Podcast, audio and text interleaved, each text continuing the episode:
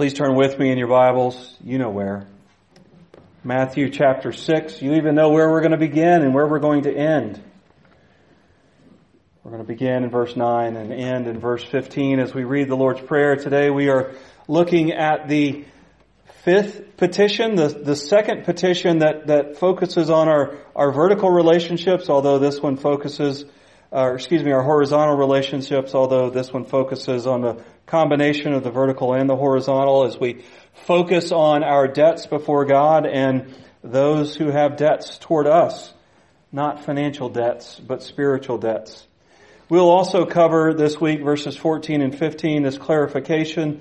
Commentators say that the reason Jesus offered the clarification in 14 and 15 was because the other petitions in this prayer would have been familiar to the Jews to whom he was speaking.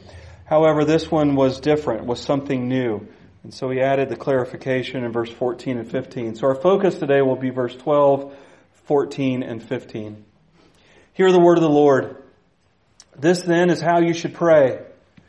Our Father in heaven, hallowed be your name. Your kingdom come, your will be done, on earth as it is in heaven. Give us today our daily bread. Forgive us our debts as we also have forgiven our debtors. And lead us not into temptation, but deliver us from the evil one. For if you forgive men when they sin against you, your heavenly Father will also forgive you. But if you do not forgive men their sins, your Father will not forgive your sins. Let us pray.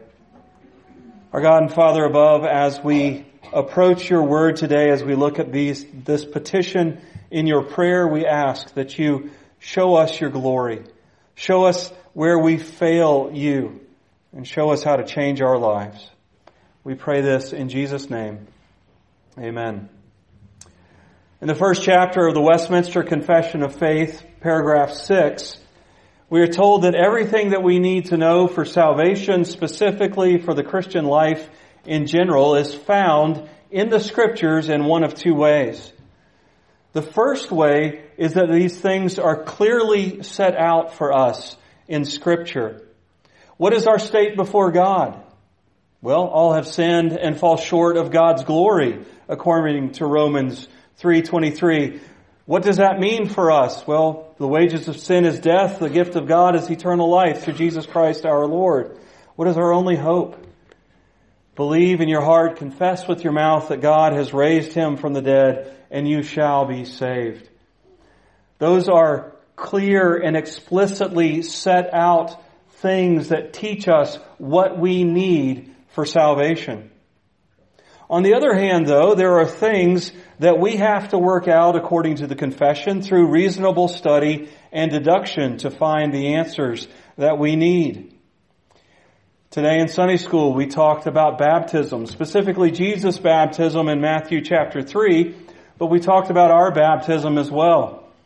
And unfortunately, there is no clear direction in scriptures that said, thou shalt baptize this way, or at this age, or at this place in your life. So we have to take the whole counsel of scripture, going back to Old Testament signs, working its way through Christ's fulfillment of those signs in the New Testament, and through good, clear, reasonable study and deduction, we can come out with a doctrine of baptism. Today's, com- today's petition is a combination of both of those things. On the one hand, forgive us our debts is pretty clear. On the one hand, we forgive our debtors is pretty clear. It's that word in the middle, that little two letter word, as we forgive our debtors, that may take some reasonable study and deduction for us to see what that means. So I hope today that we will grow in our knowledge of the salvation that we have and in our love for God as we consider forgive us as we forgive. First, forgive us. This petition teaches us three things about our relationship with God and forgiveness. The first thing it teaches us is that we are sinners in desperate need of forgiveness. We owe God a debt. And that debt manifests itself in one of two ways. We either owe Him complete and total obedience, or if we are not going to give Him that debt, we owe Him a debt of eternal punishment and damnation. We are in a position before God where we owe Him a debt of eternal restitution for what it is that we have failed to pay Him in our obedience. Now, forgiveness can work out in our lives in one of two ways. Firstly, if you have never approached God's throne, realizing that you are a sinner in the sight of God and deserving of his, of his eternal displeasure, then you need to come to God for the first time and say, forgive me. I repent, I return of my, I, re, I, I turn from my sinful ways and I turn toward living a life that seeks your glory and your honor. We must each and every one of us come to God in that first time saying, forgive me. I have no hope except through Jesus paying the punishment for my sins, paying the debt that I owe. Forgive me. But we also must come after that time confessing and seeking forgiveness as well for the sins that we commit after that. God has in that moment where we approach His throne in the power of the Holy Spirit and say, forgive me, God puts a new heart in us, a heart that is tuned to Him, a heart that is tuned to His law, a heart that wants to glorify Him. And yet we still have that outer shell of the old man, the sinful influences that we decide to follow instead of that new heart. And like Peter in John 13, where Jesus on that last night, the night that he was betrayed, before he did the supper, John tells us of this foot washing, where he, where Jesus takes the form of a servant to wash his disciples' feet. And Jesus said, and Peter says, don't wash me. It should be the other way around. And, and, and Jesus says, I'm here to serve you. And Peter says, great, not just my feet, but my whole body. And Jesus says, if you've been bathed once, you don't need to bathe again. You just need your feet cleaned.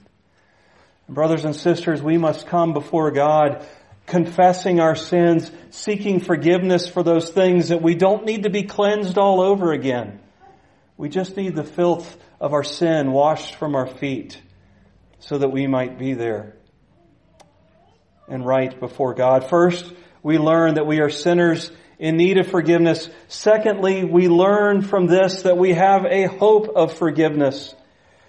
Jesus at another point of his ministry says, how many of you, if his children came to you asking for bread would hand him a snake instead.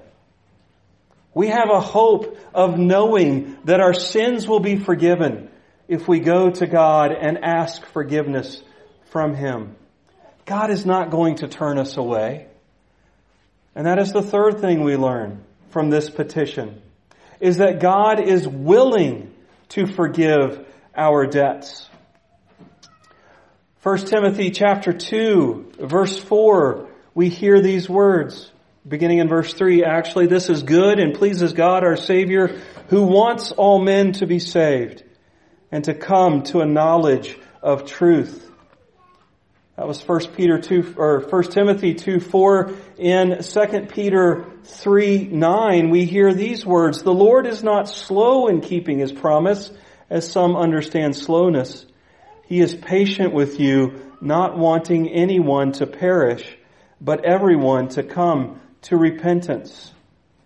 In Ezekiel chapter 18, verse 23, we hear these words, Do I take any pleasure in the death of the wicked, declares the sovereign Lord. Rather am I not pleased when they turn from their ways and live. So as we consider the first part of this petition, forgive us our debts, we are taught that we are sinners in need of forgiveness, that we have this hope of forgiveness, and thirdly, that God is willing to forgive us our debts.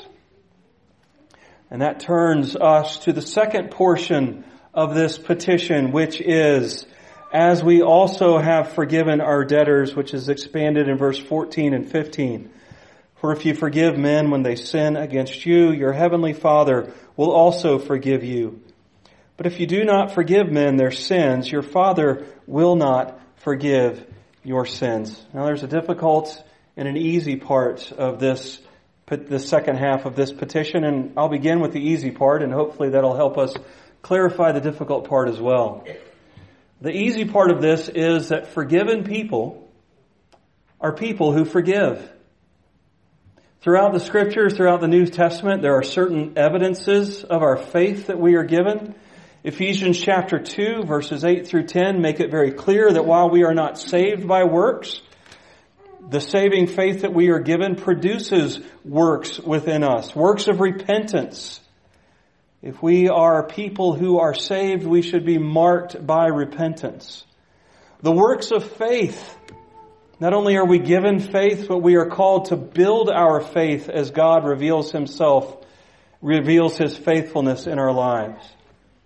And forgiveness is one of those things that those who are forgiven by God should evidence in their life as well as a work. The Beatitudes, specifically Matthew 5, 7 says, Blessed are the merciful, for they shall receive mercy. People who are forgiven much should be people who forgive. The scripture reading from earlier in our service as we looked at the parable of the unforgiving servant, it opens up with a question from Peter.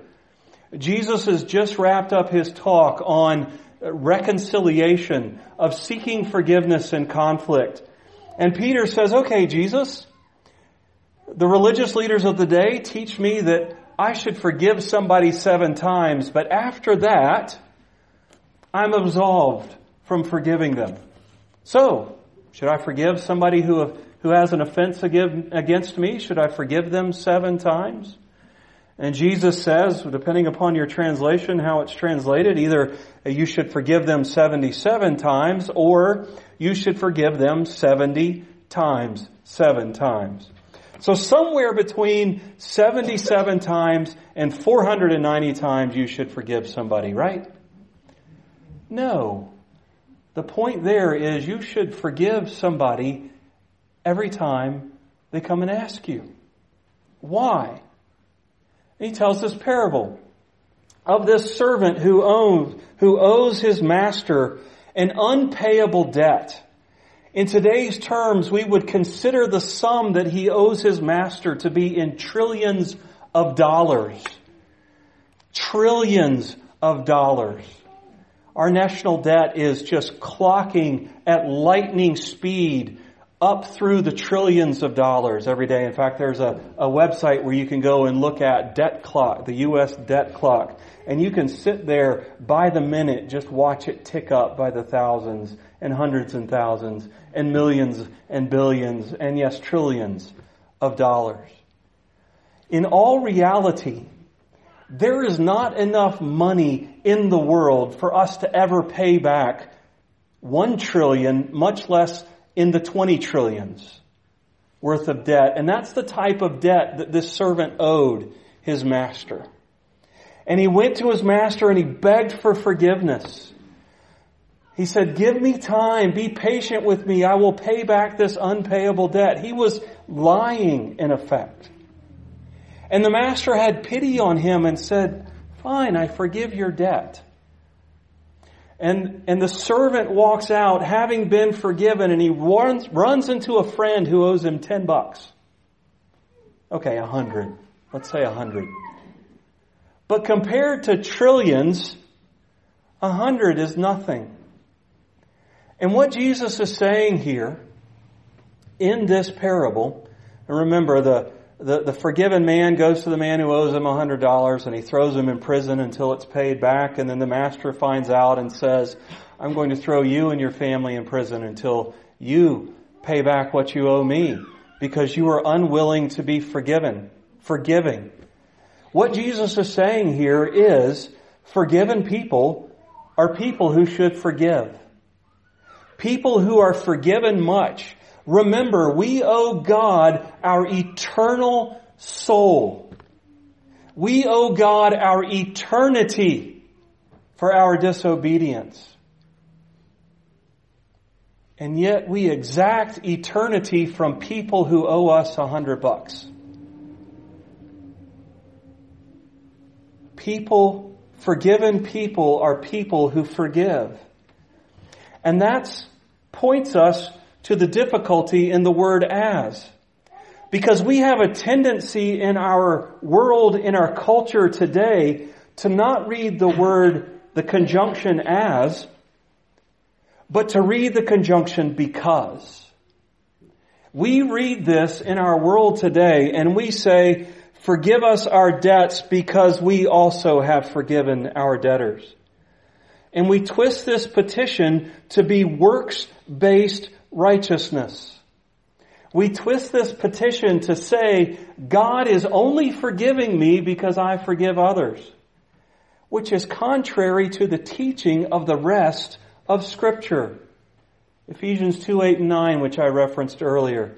For by forgiveness are you saved? No. For by grace are you saved through faith. It is not of ourselves, it is not of works, lest any man should boast. If I interpret this contrary to the rest of scripture, but if I interpret this to say, forgive me as because I have forgiven others, well, then I have reason to boast, do I not? Because I have earned the trillions of dollars to pay off my debt. It's not been gifted to me, I have earned it. And so this teaches us here that forgiveness in our hearts is a sign of our own salvation. If we are unwilling to forgive others when they wrong you, and that looks different in every situation. I'm, I'm, I'm painting with a broad brush here that would need to be applied to specifics.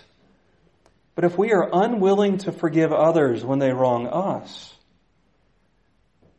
have we understood the forgiveness that we have been given? Have we understood the debt that has been paid off for us? the trillions of dollars that God has forgiven us when we're unwilling to forgive a hundred dollars. The other thing we have to consider in this is that we are praying to our Father in heaven. The context of this very prayer reminds us that we have been adopted by Christ and our salvation is not dependent upon our willingness to forgive. If you can honestly pray the first line of the prayer, Our Father in heaven, through the power of Christ, through the work of Christ, you have everything you need to forgive your debtors. Do we understand the forgiveness that we have been given? Do we understand the depth of the depravity, the depth of the sin the depth of the debt that we owe to God, and yet has been forgiven in the work of our Lord and Savior Jesus Christ. One of the ways you can know is if you have a forgiving spirit. Do you? Let us pray. Our God and Father above, we thank you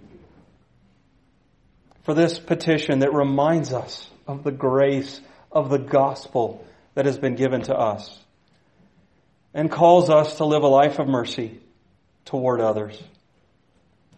Help us to forgive others even when it's difficult.